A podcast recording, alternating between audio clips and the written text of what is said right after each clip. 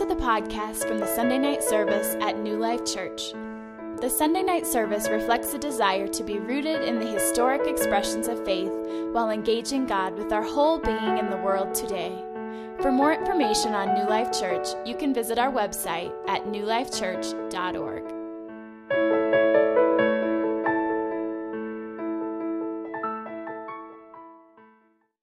Uh, we're continuing our series on Luke tonight, and uh, we're, we're going to tackle some verses in Luke 12 that, uh, if you didn't pick up maybe from the Old Testament reading, uh, are not the normal verses that, that you hear on an average church service. And so I think it's, it's wonderful to teach through the Bible because sometimes you can't uh, skip over stuff.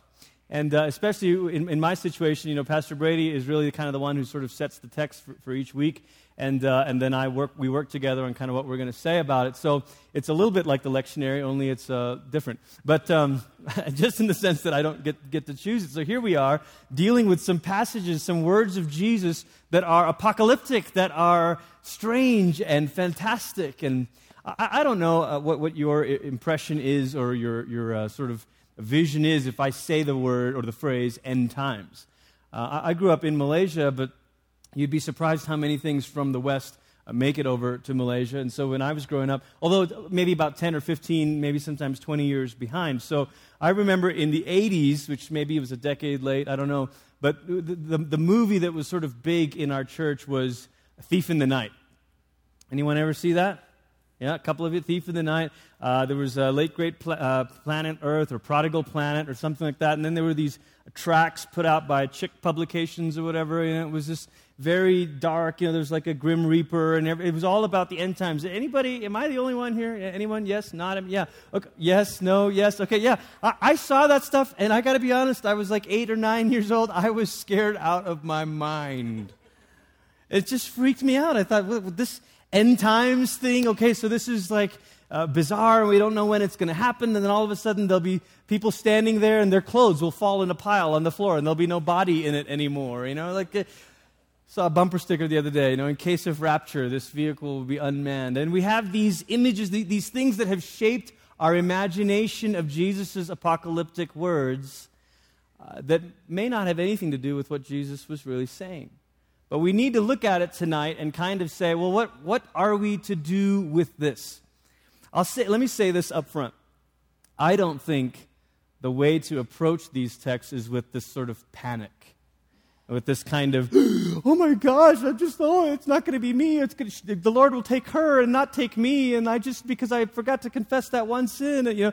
And every time we think about this subject, there's just fear conditions our thinking. I want you all to take a deep breath. We're not going to let fear condition our thinking here, but we want to, to deal seriously with this text. So, we're going to hop over in a couple different places. We'll go to Luke 12 first.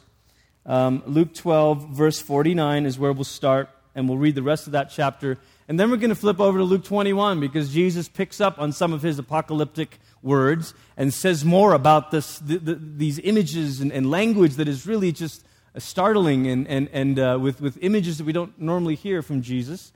And, uh, and we're going to look, kind of have your finger in both passages, and we're going to look a bit back and forth here and kind of talk about it. But to get the, little, the, the backdrop here of this, um, you remember last week I was talking about this when I said, because we taught a little bit on Luke 12 last week, I said, look, the, the backdrop for understanding how uh, maybe a first century Jew would have thought about the age to come or the end of this age uh, is language that maybe needs a little bit of explaining. And just to recap briefly, the thought of the big idea is this you and I have been trained to think about God in terms of how can God get us from earth to heaven. That's not at all the, the language of the, the, Jewish hope. In fact, if you read the Psalms or read the prophets, particularly Isaiah, what you'll see is language of the people of God saying, Hey, God, when will you, the God of heaven and heaven's armies, come down and act on earth? And so the preoccupation is not, hey, God, life's really bad right here. What must I do to get from here to there? Instead, the thinking was, when is God going to come and make it all right here? When will the God of heaven act and bring heaven, bring his kingdom onto the earth? And, and maybe even to change, to change the, the, the, the image a little bit, we're seeing two lines. Uh, think of it maybe as one line. One line that is kind of this age, this is the, the age, the hour, the time that we're living in. And then there is this age to come. There is this, and, and they developed this kind of wrinkle in Jewish theology because they were doing all the right things, they thought, but God was not acting here and now. And so the, the, the options were okay, either God's not really faithful, and he's not really going to do what he said, or he is faithful, but he's got a different timeline than we have. And so there'll be this age, and then there'll be this age to come, which is the, the, the, the, age when Yahweh will act and make it all right. Now, Jesus throws in another wrinkle to all this and says, actually, this age is coming to a close while a new one is already dawning. And there's going to be some overlap. And all of you are going to be living between two ages. And that's going to cause for some seismic, cataclysmic conflict in your life that you're living between two ages. Last week, the metaf- one of the metaphors, I, I had the most um, prop filled sermon ever. It was very Aaron Stern of me. If you've ever been at a mill, Aaron Stern is full of props. I had props last week. And, um, and, and one of, but one of the uh, metaphors we were working with is, is the, the one of jet lag. How many of you do international travel? You know, I see Bruce, you know, flies for American Airlines. A lot of us travel internationally. And so sometimes, you know, when you're getting ready, I've crossed the Pacific Ocean 25 times now. And sometimes when I'm getting ready to go, it's always like a midnight flight out of LA or San Francisco. And I'm going to Malaysia or Singapore or whatever. And, I know it's, okay, it's 14 hours ahead. And so I start telling myself, it's not midnight. It's two in the afternoon. Now, if you push that behavior to its logical conclusion and say, I'm going to live like it's two in the afternoon on this airplane while everyone in my cabin thinks it's midnight, you're not going to be a very popular passenger. The lights are dimmed, you know, the blinds are shut. They're not going to serve food for a couple of hours. Everybody's trying to sleep, and you crank the lights on and you're doing stretches in the aisle. I mean, people are going to be like, dude, sit down. Living like it's day, like we heard the New Testament reading tonight, living like children of the day while all around it's night is going to get us into some trouble. This is the kind of thing that Jesus is saying is look, to those of you who are following me, don't think this is going to be easy. Something cataclysmic is happening, a shift is happening. All right, here's the text. Verse 49 I have come to bring fire on the earth, and how I wish it were already kindled. But I have a baptism to undergo, and Jesus is using baptism language to hint about his death and resurrection to say, This is my task to undergo, and what, and what constraint I am under until it is completed. Do you think I came to bring peace on earth? Well, well isn't that what the angels sang at your birth? No, I tell you, but division. What? And we're forced to kind of wrestle with a Jesus about whose birth the angels said, Peace on earth, here it is. And there is a sense that that's true, that he's the one, the only one who can reconcile things and bring them back together. And yet, there are going to be those who oppose that. And as a result, peace will not be first. Uh, Simeon the prophet in Luke 2 says about Jesus, he says, This child is destined to call, cause the rising and the falling of many. This life, upon this life, is going to hinge some who rise and some who fall. This is very consistent with what Jesus goes on to say about himself. From now on, there will be five in one family divided against each other, three against two, and two against three. This is all poetic language, is a way of saying this whole family is going to be split up. They will be divided, father against son, and son against father, and mother against daughter, and daughter against mother, and mother in law against daughter in law, and daughter in law against mother in law. And some of you are like, mm, that's already happening. Just kidding. He said to the crowd, When you see a cloud rising in the west, immediately you say, It's going to rain, and it does. And when the south wind blows, you say, It's going to be hot, and it is. Hypocrites. You know how to interpret the appearance of earth, the earth and the sky. How is it that you don't know how to interpret this present time? Wow. Why don't you judge for yourself what is right? Jesus is saying, look, this is on you to make sense of it, to recognize it, be alert. As you are going with your adversary to the magistrate, try hard to be reconciled on the way, or your adversary may drag you off to the judge, and the judge turn you over to the officer, and the officer throw you into prison. I tell you, you will not get out until you've paid the last penny. Now, this seems like a strange section. Wait, wait, I thought you were talking about reading the Times. Now you're saying try to cozy up to the adversary before you go stand before the judge so you don't get sued for every last penny? Huh? How did that, how does that all fit? Hang on. Luke 21, we're going to read this passage first, and this is going to be a long one. Flip over to Luke 21, keep your finger in Luke 12, and I'm going to give you three different ways of looking at both of these sections, okay? But Luke 21, verse 5, we're going to read all the way to verse 36, so buckle up. This is the most exciting comic book vivid imagery that, that are found in the Gospels. Some of the disciples were remarking about how the temple was adorned with beautiful stones and with gifts dedicated to God. Now imagine this. They're saying, what a beautiful building. Wow, praise God that, we, that, that somehow he used even Herod and wicked, wicked people to build this thing. It is really beautiful. But Jesus said, As for what you see here, the time will come when not one stone will be left on another. Way to ruin the party, Jesus. Every one of them will be thrown down. Teacher, they asked, when will these things happen and what will be the sign that they're about to take place? And he replied, Watch out that you are not deceived, for many will come in my name, claiming I am he. The time is near. Do not follow them. And when you hear of wars and uprisings, do not be frightened. These things must happen first, but the end will not come right away. And then he said to them, Nation will rise against nation, and kingdom against kingdom and there will be great earthquakes and famines and pestilences in various places and fearful events and great signs from heaven. now, these are all the verses that fill those movies that I talked about. Like, oh, yeah, let's do that. A massive, you know, sort of apocalyptic movie. Yeah. But before all this, they will seize you and persecute you, and they'll, they will hand you over to synagogues and put you in prison, and you'll be brought before kings and governors, and all on account of my name. And so you will bear testimony to me. But make up your mind not to worry beforehand how you will defend yourself, for I will give you words and wisdom that none of your adversaries will be able to resist or contradict. You will be betrayed even by parents and brothers and sisters and relatives and friends. Here's that language again from Luke 12.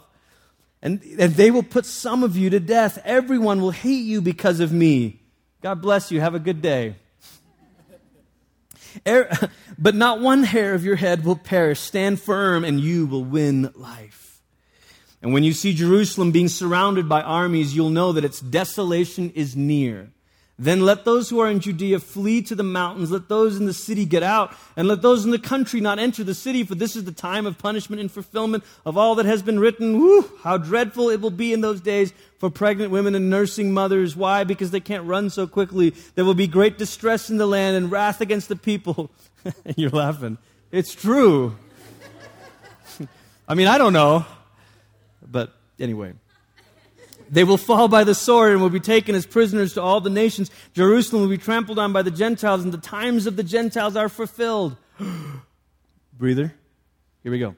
There will be signs in the sun, moon, and stars. On the earth, nations will be in anguish and perplexity at the roaring and tossing of the sea. People will faint from terror, apprehensive of what is coming on the world, for heavenly bodies will be shaken. At that time, now listen to this phrase they will see the Son of Man coming in a cloud with power and great glory. Did we already hear that read tonight? That was in Daniel 7, wasn't it? In our Old Testament reading.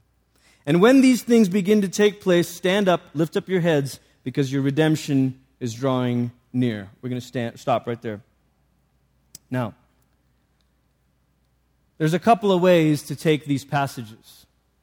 There's a couple of things that we can do with them to sort of make sense of them. The first is maybe the least talked about one, but there's a, a, a tremendous amount of validity and legitimacy to this, and that is that Jesus is talking about his own death and resurrection. So, well, Glenn, how, how, whoa, whoa, whoa, how, how can that be? Talk, I mean, these are, this is the end times stuff, right? Isn't Jesus talking about the end times? Now, listen to this. He says things about the sun and the moon. What happens on the day that he's crucified? The sun becomes dark. He talks about earthquakes. What happens on those three days, that weekend, that holy weekend? The ground itself trembles and shakes. And then he says, And the Son of Man, you'll see the Son of Man coming on the clouds with glory. My whole life, my whole life, I've thought about it as Jesus coming down on the clouds with glory, sort of surfing on a cloud. You know, hey guys, what's up? But when you just read Daniel 7, what was the image in Daniel 7? There's a great God, the ancient one, who's up there. He's the judge over all nations. And one like the Son of Man was coming on a cloud. and the Ancient One gave him authority over all nations. Which way is he going? Up or down in Daniel 7? Up.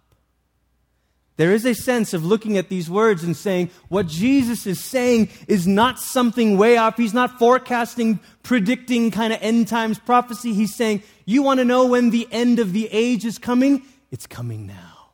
It's coming when I die and take the sin of the world upon myself. It's coming when all the weight of evil is on me. And when, it's coming when I rise again, when, when the resurrection happens and when I ascend. That's what marks the beginning of a new day.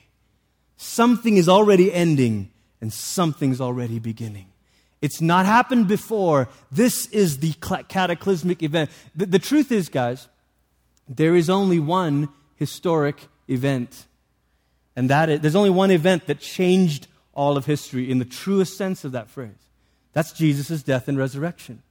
When you read the great theologians like Karl Barth and Jurgen Moltmann and all these guys that talk about what it means for the end and all uh, with regard to Jesus' death and resurrection, what we understand from this is in Jesus' death and in his rising, he's brought an evil age to its final hour. And he's brought a new day of hope at its first break of dawn. Everything changed with Jesus' death and resurrection. Everything's different. Now, there's something in us that wants to say, yeah, really? Come on, look. Look, look, look, what's changed? I mean, there's still wars and there's still stuff and all. But Jesus said that's why part of this is be alert. Do you get that your children? That's why Paul says uh, in, in the verse we read for the New Testament reading, don't, don't you see? You're children of the day. Nobody else knows that anything's different, but you guys are in on God's secret. You guys are in on it. Listen, this is why the church, several hundred years after the fact, reflecting back on Jesus' death and resurrection, said, you know what? This is so massive that we've got, we got to, since we're in charge of the world now, um, tongue in cheek, let's, let's rewrite the calendar and let's make the date, dif- dates different by the arrival of Jesus on earth. When did the end times begin? When did this evil age begin to end? And when did the new age to come begin to arrive with Jesus? It's already here.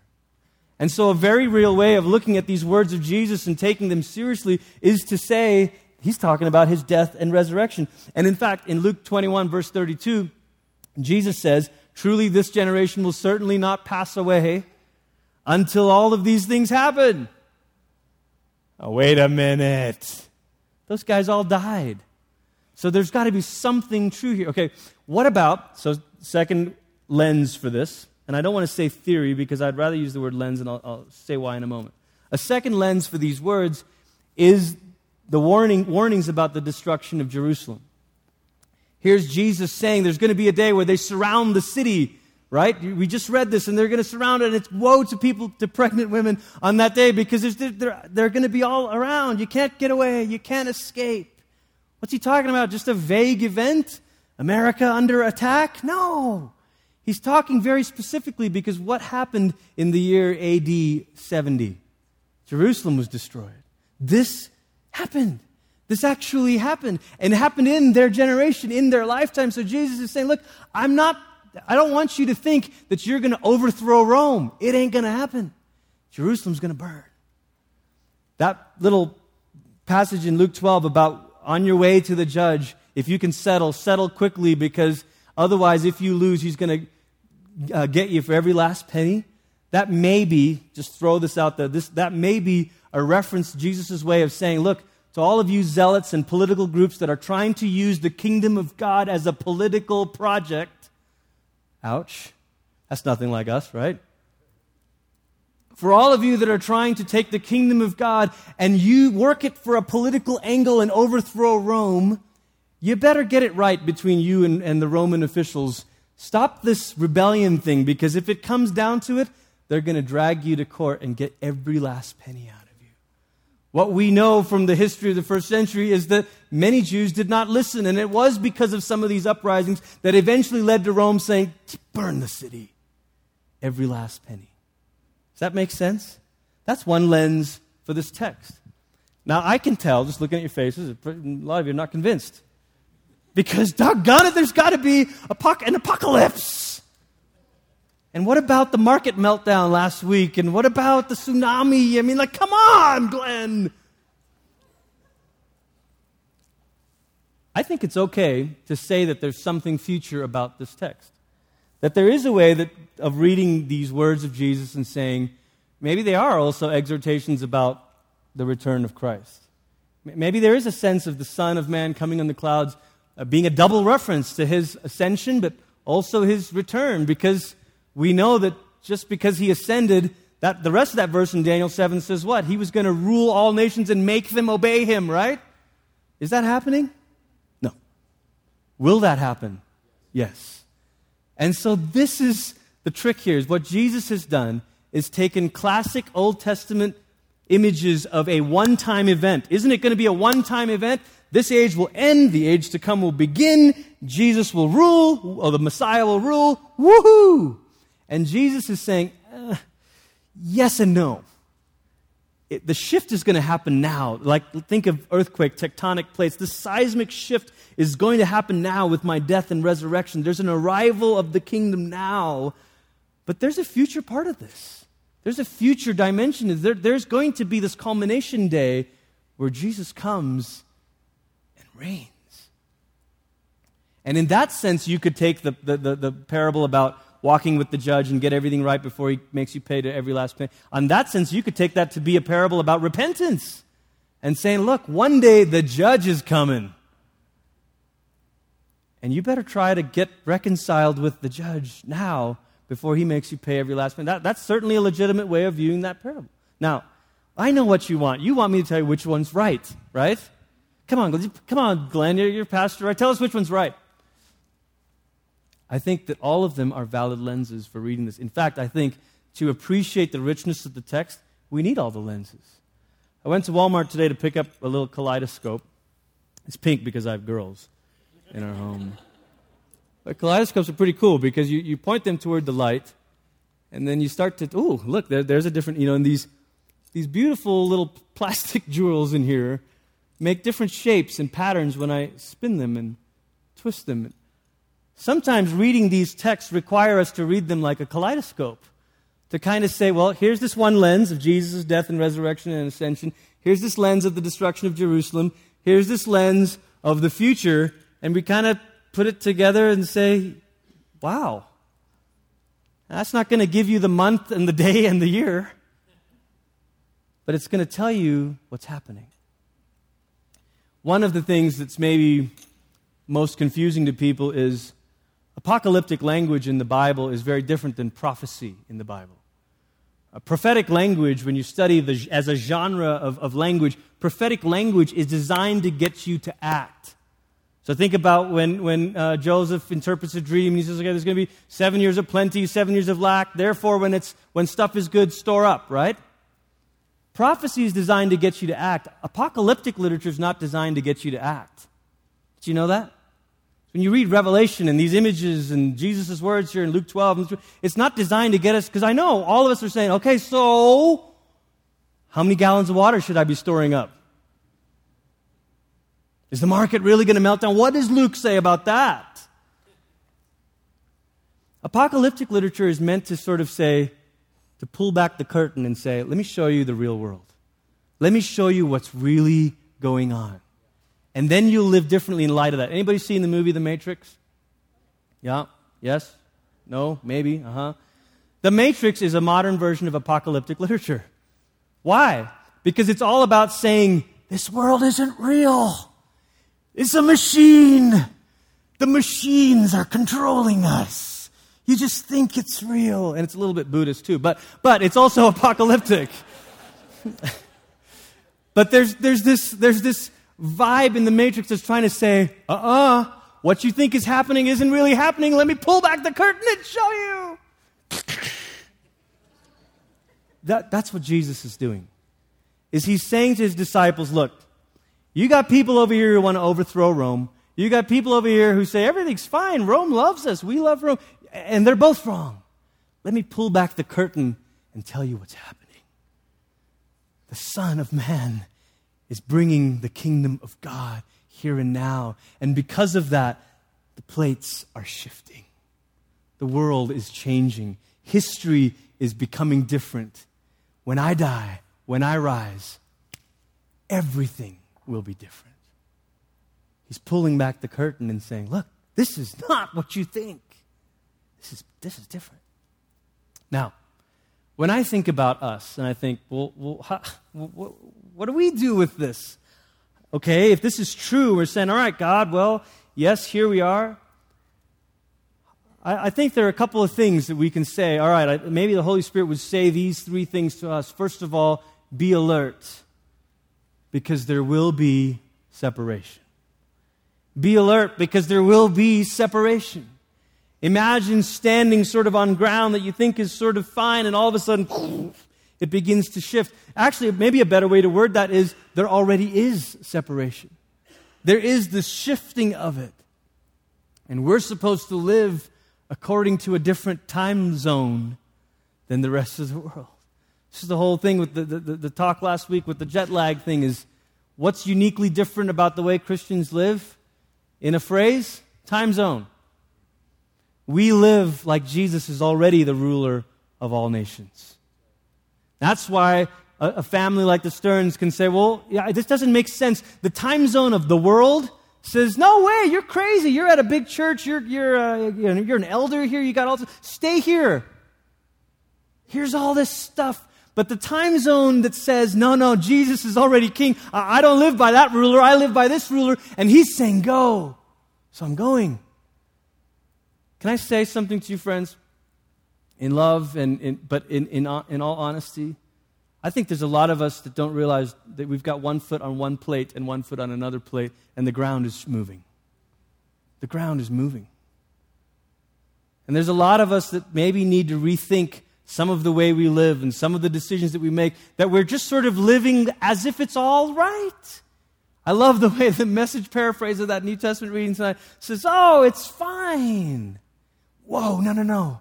Something cataclysmic has happened, a shift has occurred. I've never been big on telling people, okay, therefore don't do this, or therefore don't do this, and therefore. But I, I, I have to say that, that sometimes I'm, I come into conversations with young people who, who discuss, or mention certain things they're, they're doing or seeing, or movies they're going to watch, and all this stuff. And there's a part of me that thinks, wake up! Wake up! Do you think you can skate by and just sort of inundate yourself with the, the language and the morality of this time zone when there's already an age that has begun that says you belong to it? Do you think you can start to sort of, oh, no, it's fine. Come on, let's just go do that. I mean, it's just, it's just whatever. I mean, I don't care. It's just the latest, greatest sophomoric nudity filled movie, but it's just a bunch of guys having a good time. Ease up. Wake up and be alert. Wake up and be alert. Because this is not the time to have one foot on one, on one part of, the, of this thing and the other on the other because you, you, there's a shift happening. You ever tried to walk up a down escalator? Doesn't work too well. You make a lot of people angry. But that's what we're trying to do. We're trying to walk up in a particular way. And the, the stream, the flow is this way. And there's Jesus saying to his disciples and to us, be alert. There's a separation here. Brother against father and son against father and daughter. There's, sep- there's something that's separating here. And I'm not going to tell you what the line is or where the lines are. And I'm really not concerned about the language of lines. What I want to say to us is live like Jesus is king. Live like Jesus is king because with his resurrection, the age of his kingship has begun. One day every knee will bow and every tongue will confess, and one day he will be the Lord of the whole world, and one day the kingdoms of this world will become the kingdoms of our Lord and of, our, of, of his Christ. But right now, all of us are to live like he already is king by his grace, by his spirit. Wake up. The second thing here is to be courageous. There will be opposition. Be courageous because there will be opposition. Here again, the language about Jesus saying, You think I came to bring peace on earth? No, but I tell you, division.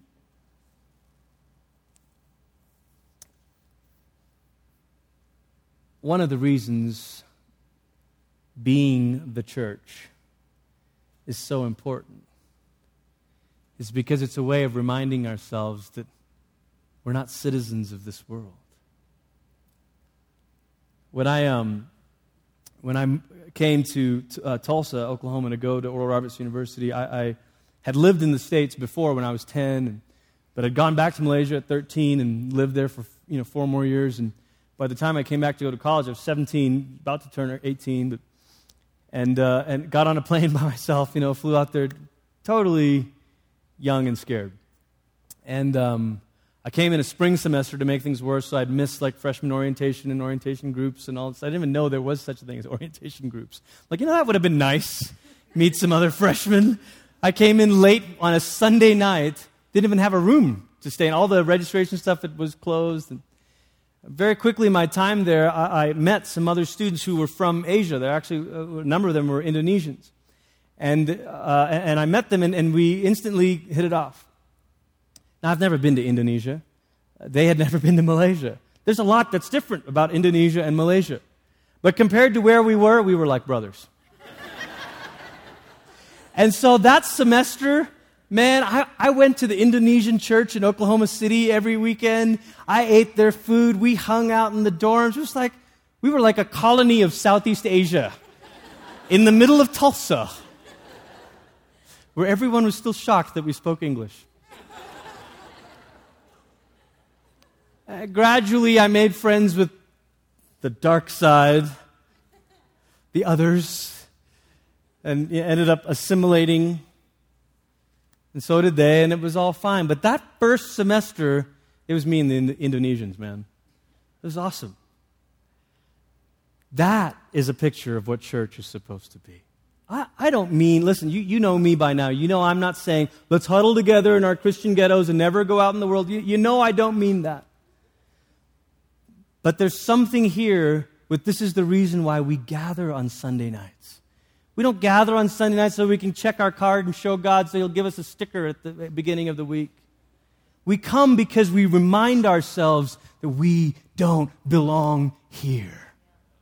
We gather as the people of God to remind ourselves that we do not belong to this age, we belong to the future. We live according to a different time zone. We have a different king. And so we come and we say the creed and we take communion and we say we are part of this body and we drink this cup to remind ourselves that we have been forgiven. We're not a people clawing out here to impress God with good works or that, or nor are we people that live according to materialism. We are supposed to be, this gathering is supposed to be the thing that shapes the rest of your week. There's a reason we meet on Sundays to say, on this first day of the week, Resurrection Day, may the people of the resurrection come together and remind themselves that they belong to the future. And so you go to work tomorrow and you live and you live differently. But since there will be opposition, I think part of where the courage comes from is each other. Courage comes from praying for one another at communion each week to say, hey, be courageous. Finally, be prayerful. There will be redemption. When these things take place, stand up and lift your heads because your redemption is drawing near. Now, this verse is right after Jesus has said, The Son of Man will come on the clouds in glory. So if that did, if they did interpret that and apply that towards his ascension, they would have said, All right, lift up your heads. Here we go. Our redemption is drawing near.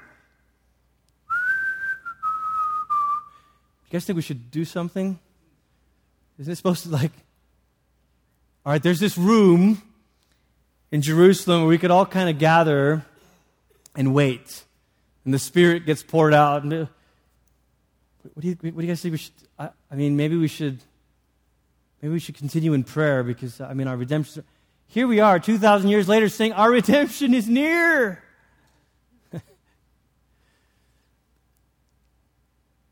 Be prayerful because there is redemption. This is why I said that we don't approach these texts conditioned by fear. We approach these texts conditioned by hope, by the hope of a king who has come and who will come again. whenever, without this, we will always read texts like this and start thinking in terms of evacuation. God, get me out of here! Oh man, when the moon turns to blood and the earth shakes, get me out of here! We'll always think that God's idea of hope is evacuation, but it's not. Or maybe we'll think that God's idea of hope is compensation. Well, sorry that it kind of sucked down here, but I'll give you heaven and that'll be really nice. Or maybe it's cons- did I say consolation? Maybe it'll be consolation. Geesh, sorry about all that opposition on earth. Sorry about all that stuff where people were against you and whoops. Anyway, here's a banquet table. what? It sounds funny when we say it, doesn't it? But if we're honest, that is what we think of. God's plan must be evacuation or compensation or consolation. When the truth is, the word here is redemption. And redemption has nothing to do with getting you out of here. Redemption has nothing to do with, well, let's make it up to you. Here's some cherry pie. Redemption has everything to do with God saying, let me restore it, let me make it right. One day, we say this in the creed each week, we look for the what? Resurrection of the dead. That's coming. That's coming.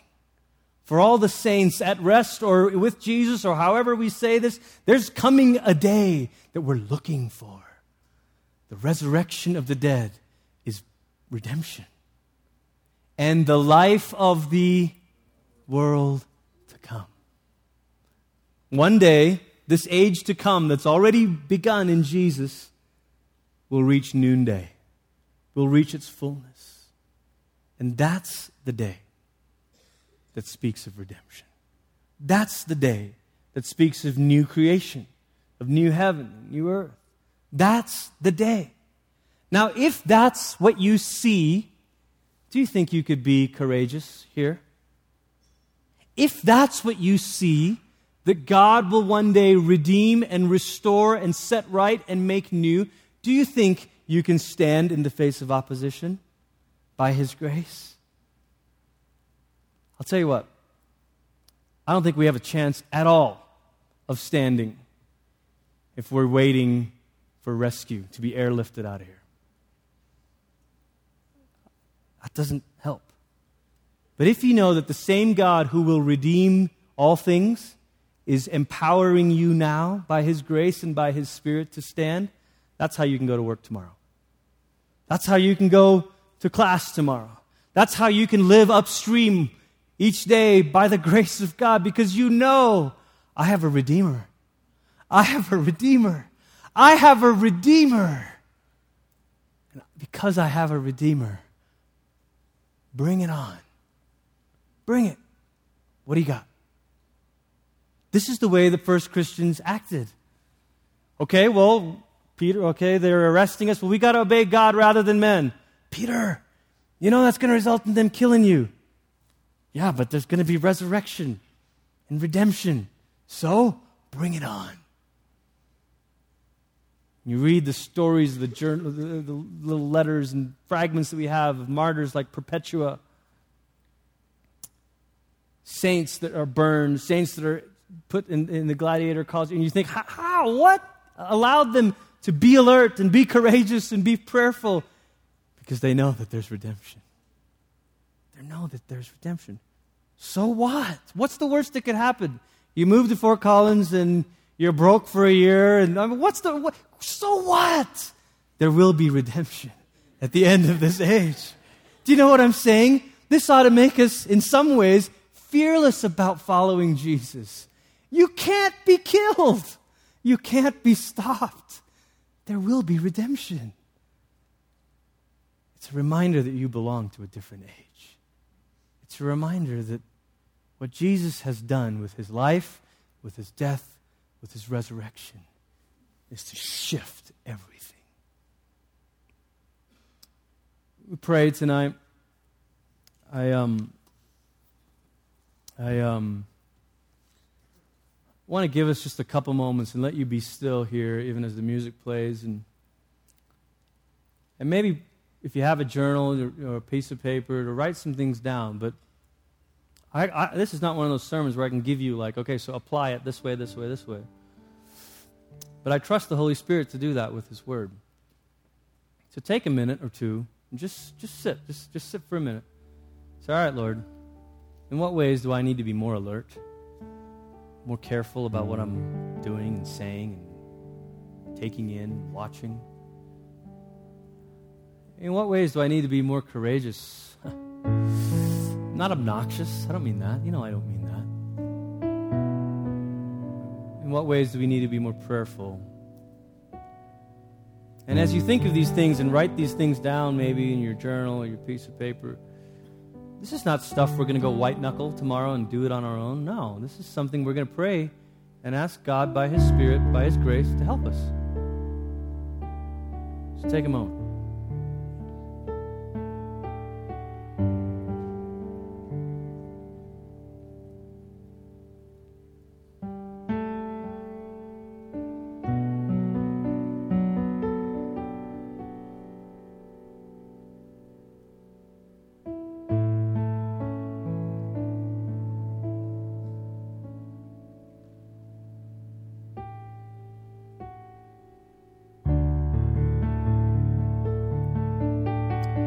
Father, we thank you that you sent your Son. Thank you that we have forgiveness in Jesus. All of us repent tonight for our lack of alertness and watchfulness. All of us repent tonight for our lack of courage. All of us repent tonight for our lack of prayerfulness. But we thank you there's forgiveness in Jesus. But God, we want to do more than just ask for your forgiveness. We want to ask for the power of your Spirit. Want to ask for your grace to empower us. Quicken in our hearts all every day this week things that we need to be more alert about. The ways that we're trusting in money or trusting in this world, living like we belong to the wrong time zone. Convict us of that. Wake us up. And Lord, give us the courage to follow Jesus. And Spirit, lead us to pray. Lead us to our knees each day, big and small ways, to say, Lord, help. Lord, help. Lord, help. Help at work today. Help at home today. Help. Help, Lord. Help. We love you. It's by your grace. We ask all these things in Jesus' name. Let the church say, Amen.